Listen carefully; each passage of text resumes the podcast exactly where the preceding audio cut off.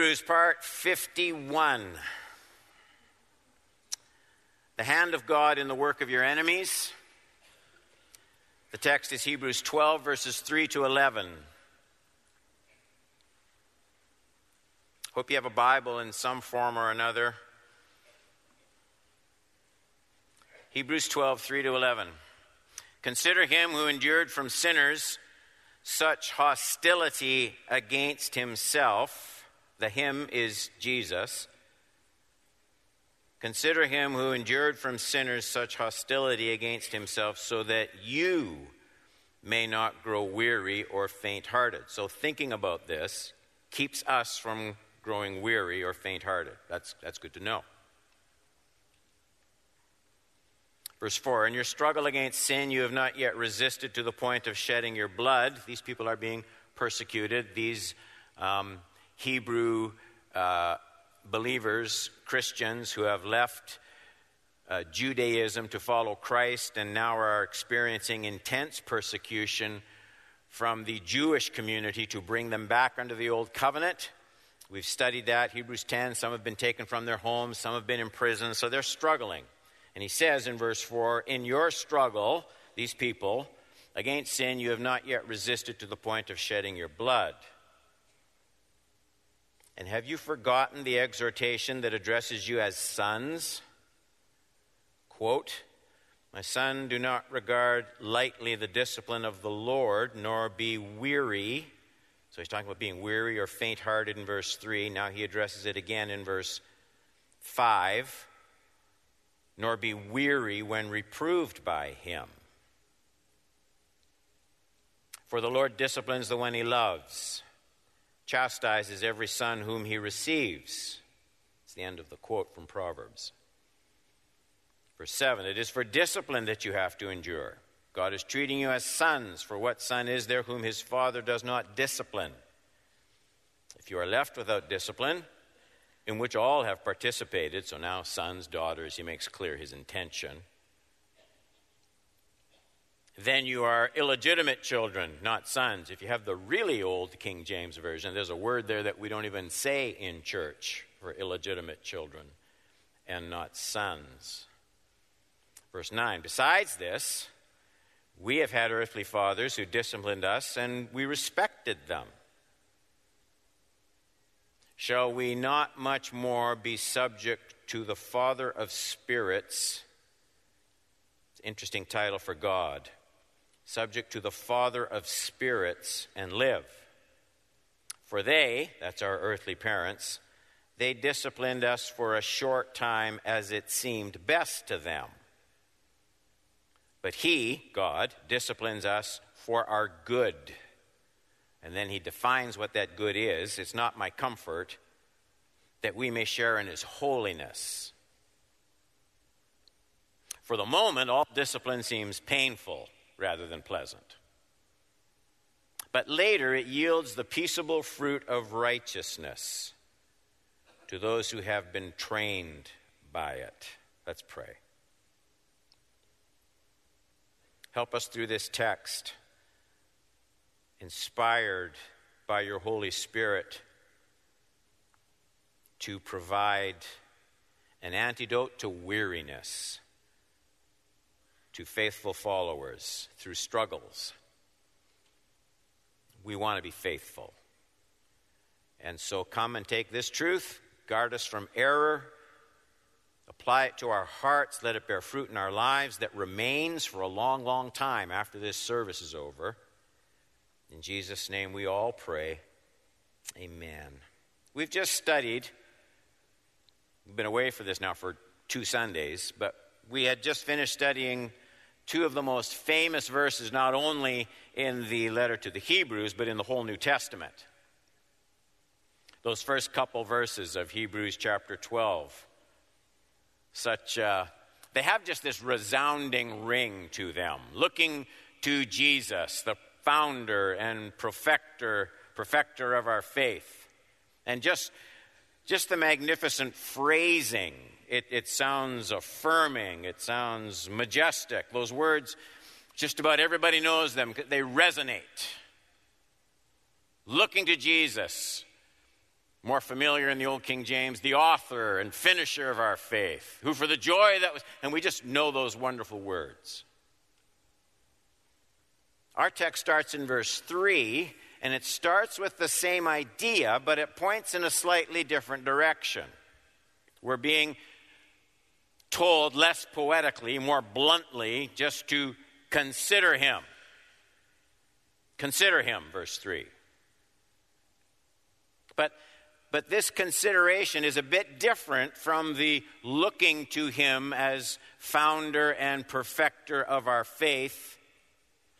This is a consideration actually not, first of all, about our faith, but about his endurance to opposition. That verse 3, we're, we're reminded of the, how can I put it?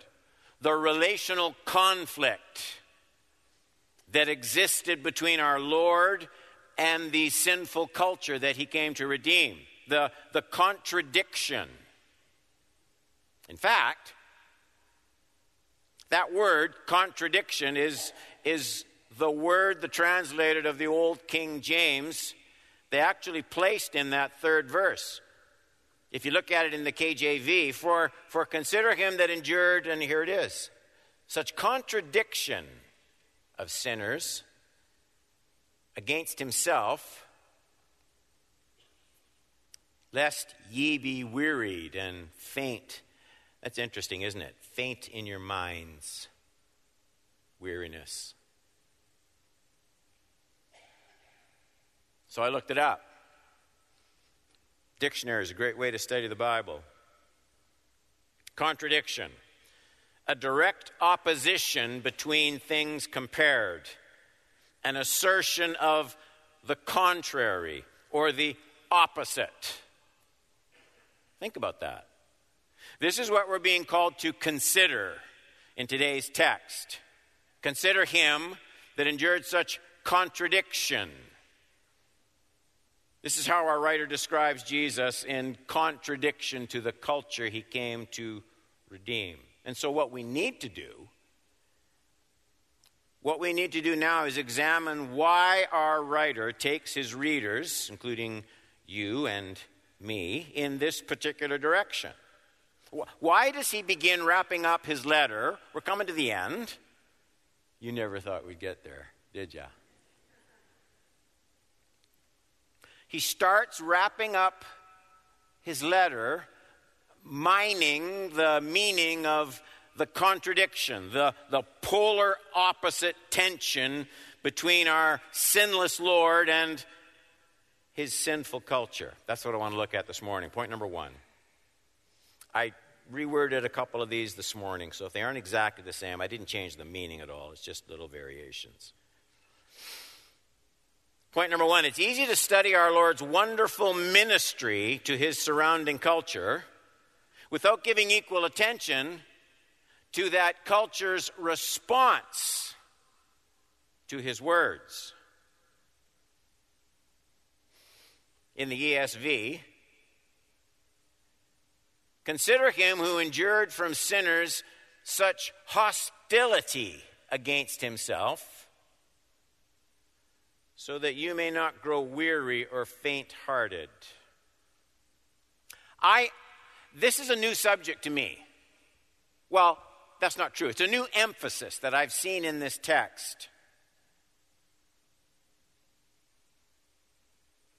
Most of us, when we think of spiritual growth and discipleship, we've been trained, and it's, it's a good emphasis, we've been trained to think in terms of Christ likeness. And so, what we do is you, you dig into the life of Jesus. I want you to think about this third verse for a minute. What, what our writer is saying is profound and frequently missed. If you study the words and deeds of our wonderful Lord only as a study of what Jesus was like in himself, you will never end up considering what our writer tells us to consider in this verse. Let me, let me come at it from a different angle. In a real sense, in this verse, our writer isn't asking us to consider Jesus. What we're being asked to consider is the culture's response to Jesus. Do you see that in that verse? Consider him who endured from sinners such hostility against himself. It's not Jesus' character we're being asked to study, it's the cultural kickback that we're being asked to study.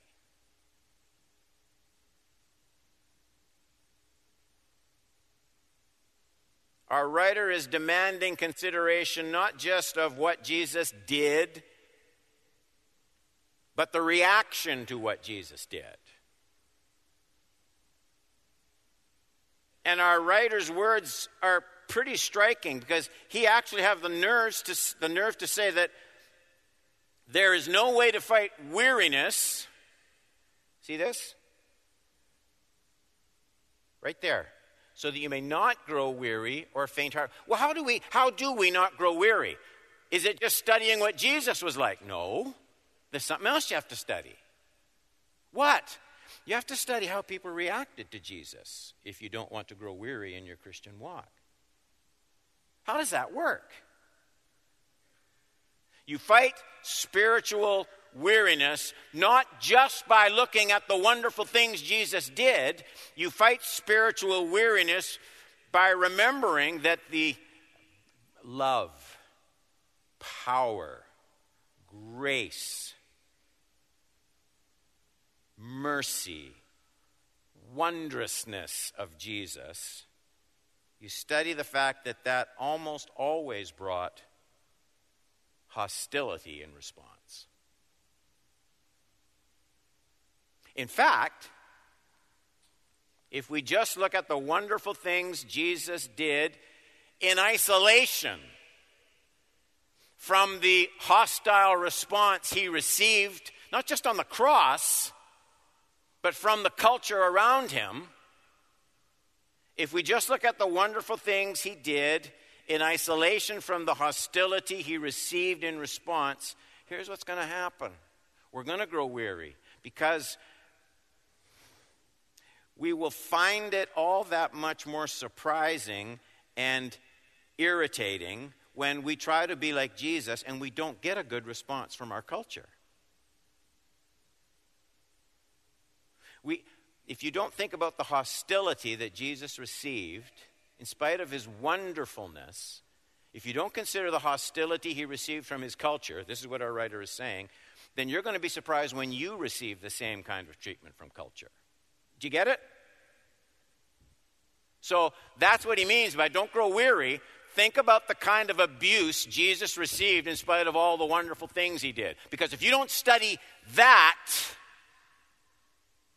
you're going to think that you won't be on the same ride and you won't face the same kind of response. And you're going to be shocked that people don't treat you all that well either for your devotion to Jesus. That's the thrust of that third verse. Okay, point number two. Is that the time? Oh, man. Point number two. Most people don't depart from the faith for intellectual reasons. I still want to talk about that third verse. Let me clean it up a bit. Consider him who endured from sinners such hostility against himself, so that you may not grow weary or faint hearted. So the important words are almost always when you study the Bible, the important words are the look for the connectors in a sentence, the connecting words. Consider him who endured from sinners such hostility against himself, and then these connectors. So that. Why, why am I doing this? Well, it's so that you may not grow weary or faint hearted. This is our writer's way of saying Here's the reason I'm insisting you think about the contradictory pressure faced by Jesus constantly from his culture.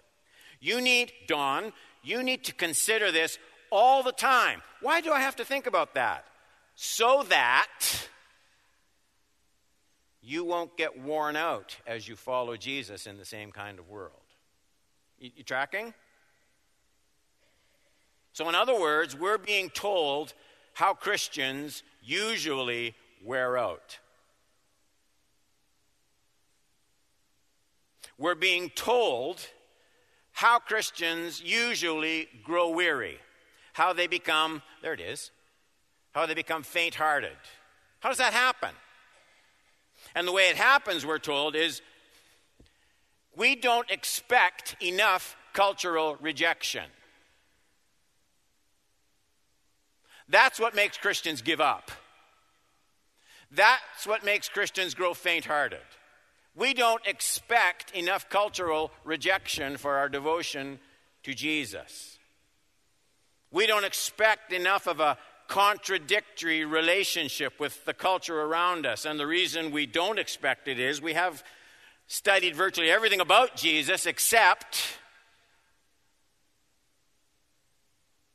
he was almost universally rejected as he walked this earth. Has someone told you that recently about Jesus? Not just on the cross.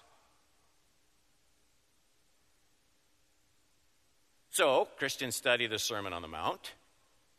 We study the atonement. We study the resurrection from the grave. We study the miracles. We study the compassion. We study the outreach. We study the divine human nature. We study virtually everything there is to know about Jesus, except none of that removed the cultural hostility that he received.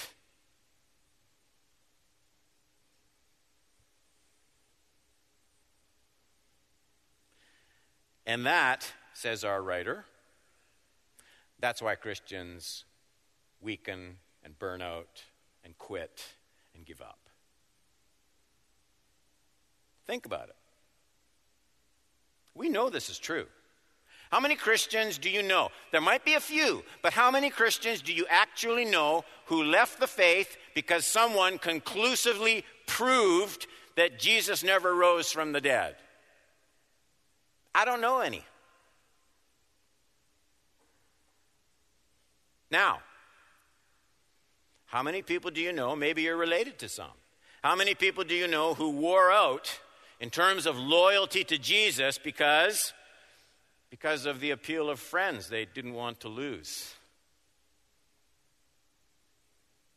Or the embarrassment they received on campus? Or the fear of being considered out of touch, or the label of being called intolerant.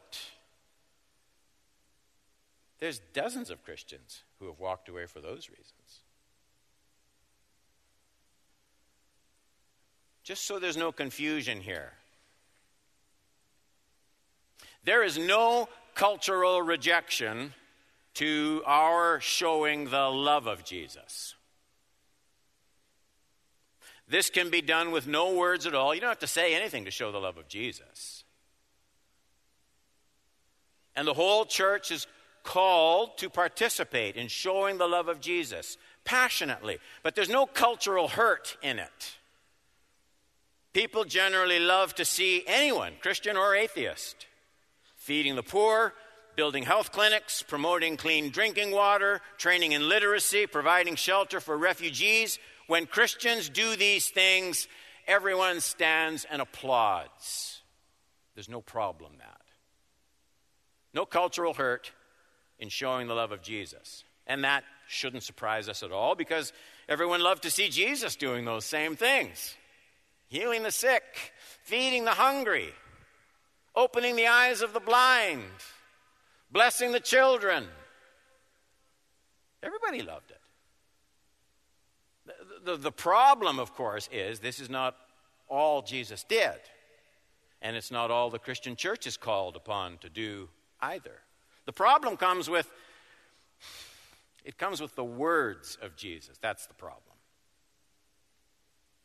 It's some of the things he insisted on. It's some of the things he warned about.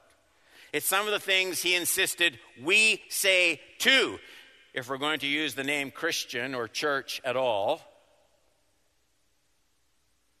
The problem arises because every Christian and every authentic church is called upon, Get this if you get nothing else this morning. Every Christian and every church, y'all with me, is called upon to do three things. Remember them. First, every Christian, every church is called upon to show the love of Jesus. It's not optional. This can be done without words, and it carries no cultural cost at all. You will be admired and embraced. Secondly, every Christian and every church is called upon to proclaim the gospel of redemption through the death and resurrection of Jesus Christ alone. This is where the cultural hostility heats up. It takes, it demands words. Your deeds by themselves can never explain who Jesus was the Trinity, the incarnation, the resurrection from the dead. That's, you need sentences, words. And third, don't forget this one.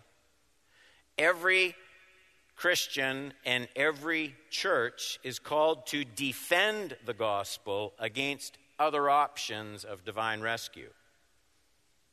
Because the gospel isn't the only message on the cultural table, there's a whole bunch of options. It's a smorgasbord. So we're called to expose error, Paul says. We're to contend for the gospel. We're called upon to lovingly tell lost people they are wrong with some of the assumptions they hold. And this is where cultural rejection is always the strongest. So, just to recap our writer assumes if, if we are saying what Jesus said, we will experience the same cultural hostility. And he tells us, he tells us, Cedarview, in Newmarket, you people, you need to think about the way they treated Jesus. Because if you don't, there's only one option. You're going to grow weary and faint hearted as you follow the Lord. You're going to wear out. Point number three these cultural pushbacks. Now, this is worded a bit differently. That's not their fault. I did it. Cultural pushbacks, that kind of hostility, they're not only difficult, but they cause us to become spiritually obtuse and forgetful. I get that in Hebrews 12, 4 to 8. I got to pick up the pace here, I guess. In your struggle against sin, you have not yet resisted to the point of shedding your blood. And this part. Have you, here's the important word, forgotten? Have you forgotten the exhortation that addresses you as sons? Proverbs, the quote My son, do not regard lightly the discipline of the Lord, nor be weary when reproved by him. For the Lord disciplines the one he loves and chastises every son whom he, whom he receives. Remember that phrase. It is for discipline that you have to endure. God is treating you as sons, for what son is there whom his father does not discipline? If you are left without discipline, in which all have participated, then you are illegitimate children and not sons. Now, here are some of the truths that are trials and the hostility and the rejection, some of the truths that these things can make us forget. I have three. So, A, our cultural struggles are not unique to us. They can make us forget that. And they aren't as severe as they have been throughout history.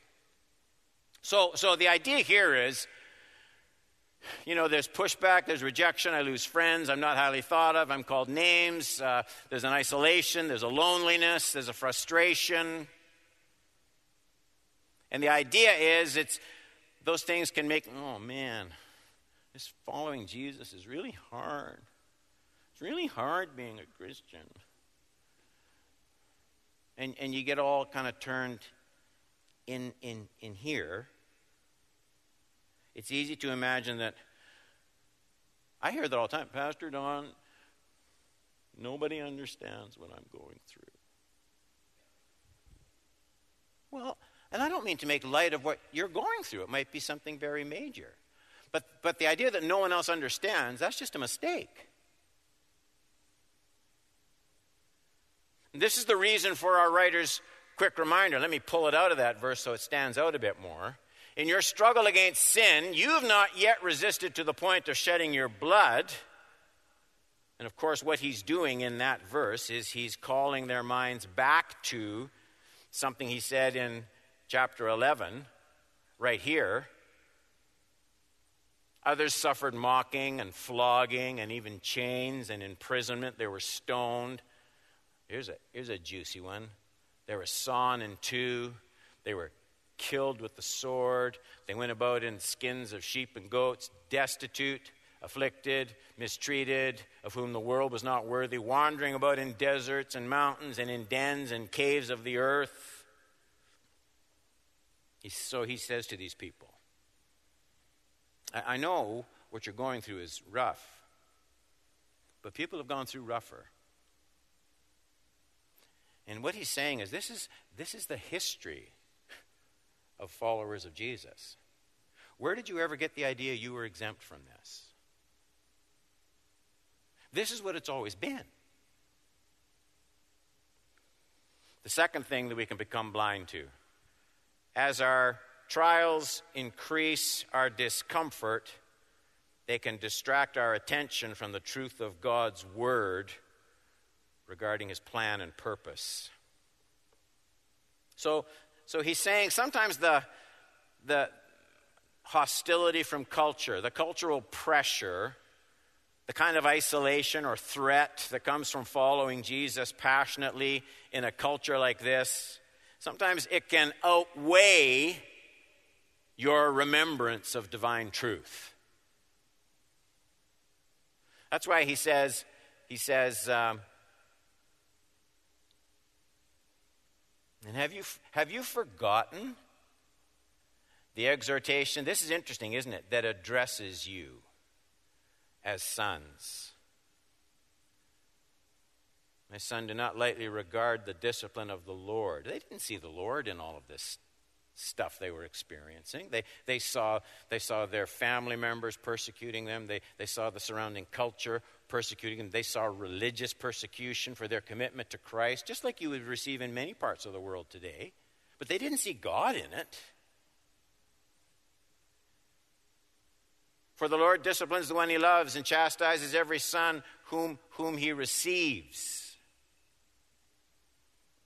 The biblical truths Here's a lesson the biblical truths needing the most mental repetition are the truths that have to um, push their way through my present discomfort. Those are the ones that are hardest to remember.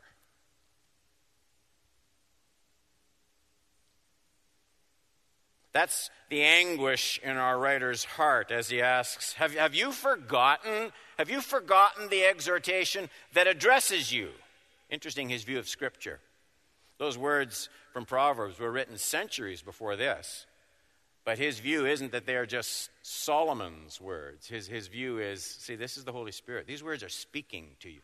This book, you pick it up and read it, it's, it's, it's a speaking book. That's the Holy Spirit. It talks, it addresses you. Have you forgotten it? He doesn't mean that they've become unaware that those verses exist. He, he means that those words from Proverbs, well, they've let the weight of those words diminish as their own present discomfort in, increased.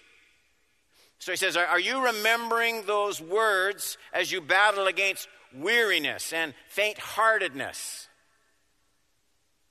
So, the, the truth from God's word that didn't seem obvious to them in the heat of the moment. But the truth is, the rejection, the hostility that they are experiencing out of their devotion to Jesus, those things aren't a sign that God has either forgotten them or is rejecting them. They're present hostility from their culture is a sign that God is receiving them, whom He receives.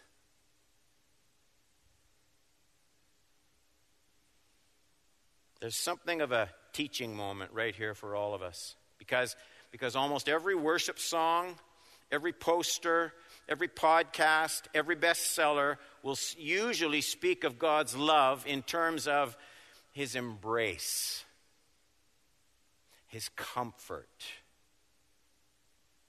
All of which is true enough. There is something that is naturally responsive to soothing, loving reminders of our Father's tender heart toward his children. But that's not what our writer's talking about. Our writer reminds us if we consider Father God's love for us only in terms of a hug, we will be confused at much of his sovereign work in our lives. We'll miss what he's doing. We will not identify or recognize a big, big chunk of his most precious, loving work on our behalf, not in making us comfortable, but in making us mature and strong and spiritually developed and Christ like. The trying of your faith, Peter says, it's like purifying gold. You ever seen them do that? It's hot. it's intense. It doesn't happen in the prayer room by itself. The lesson here Boy, the lesson here is God has many different ways to keep us from becoming weary and faint hearted, many of which go beyond merely embracing us. That our Father's love is deep and multifaceted and infinitely wise and long term. Okay, remember where we are in this text. I'm almost done. We're considering the two things that our struggles can make us slow to remember. We can forget that we're merely participating in this procession of most believers throughout history. It's not unique to us. And secondly, we can forget that our struggles are a sign of God deeply receiving us, not abandoning us. Point number four in all of our present struggles, we must remember the kind of work Father God is deepening in our lives. Look at 9 and 10.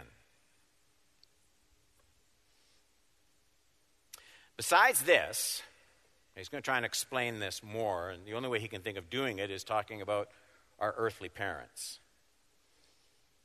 We have had earthly fathers who disciplined us, and we respected them. Shall we not much more be subject to, I want to talk about this phrase, the Father of spirits, and live? For they, our earthly parents, disciplined us for a short time as it seemed best to them. But He, this is God, disciplines us for our good, period, that we may share in His holiness. And if you look carefully, you can immediately spot the contrast that our writer is painting in these really carefully worded verses. He says, Earthly fathers engage in discipline as it, as it seemed best to them. That's right there. Take note. This doesn't mean that what they did was necessarily best for us. Most of the time, it probably was. But they made mistakes. That's what he's saying. They did what seemed best to them. And if they exercised poor judgment, even with the best intentions, then they were probably more destructive than helpful in situations like that. So even terrible parents can still be doing mistakenly what they think is best. The reason he goes down this road is he wants to make the contrast. Not so with our Heavenly Father. That's why he's called, I said here, the Father of Spirits. This is the only place in the whole Bible where that term is used.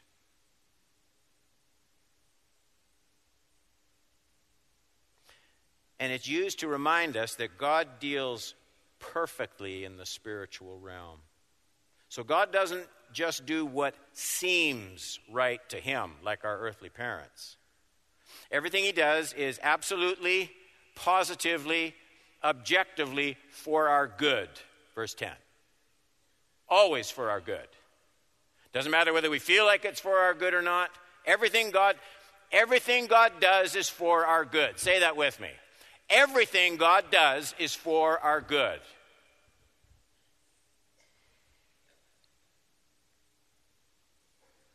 If we understand the divine purpose in our struggles, if we don't misread our discomfort, Father God is going to use everything to make me holier. Without fail, every time. That relates to the very last point, and I'm not kidding this time. Point number five always give God the benefit of the doubt. I can't give you better advice to live the rest of your life by. Always give God the benefit of the doubt. You will not always understand what God is doing, but always give God the benefit of the doubt. Wait for his timing. Last text. See that? For the moment all discipline seems painful rather than pleasant. Later, it yields the peaceable fruit of righteousness to those who have been trained by it. And so, again, our writer paints the contrast between two vantage points. If you look at the struggle, the hostility, the persecution, the rejection, the price you have to pay, if you look at the struggle of the moment, you will only see pain. You will only see unpleasantness. Everybody's picking on me. Many times we are outnumbered by the mocking voices of our culture. Many times there will be a price to pay, breaking relationships that take you away from your devotion to the Lord. That hurts. Many times we feel the loneliness. Frequently we feel the cultural embarrassment. There is absolutely nothing pleasant in the moment, he says. But God doesn't reveal his purposes in the moment. He works through our struggles. See this peaceable fruit? Are you working in your garden yet? It's too soon, I'm telling you right now.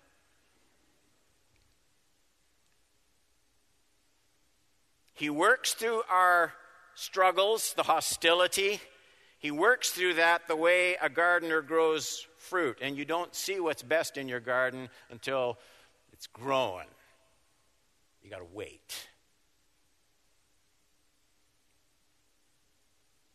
This is always what the Bible talks about when it talks about our faith being like gold, worth all efforts to have it purified. God is training us through all our struggles he is bringing us in close. He's not rejecting you.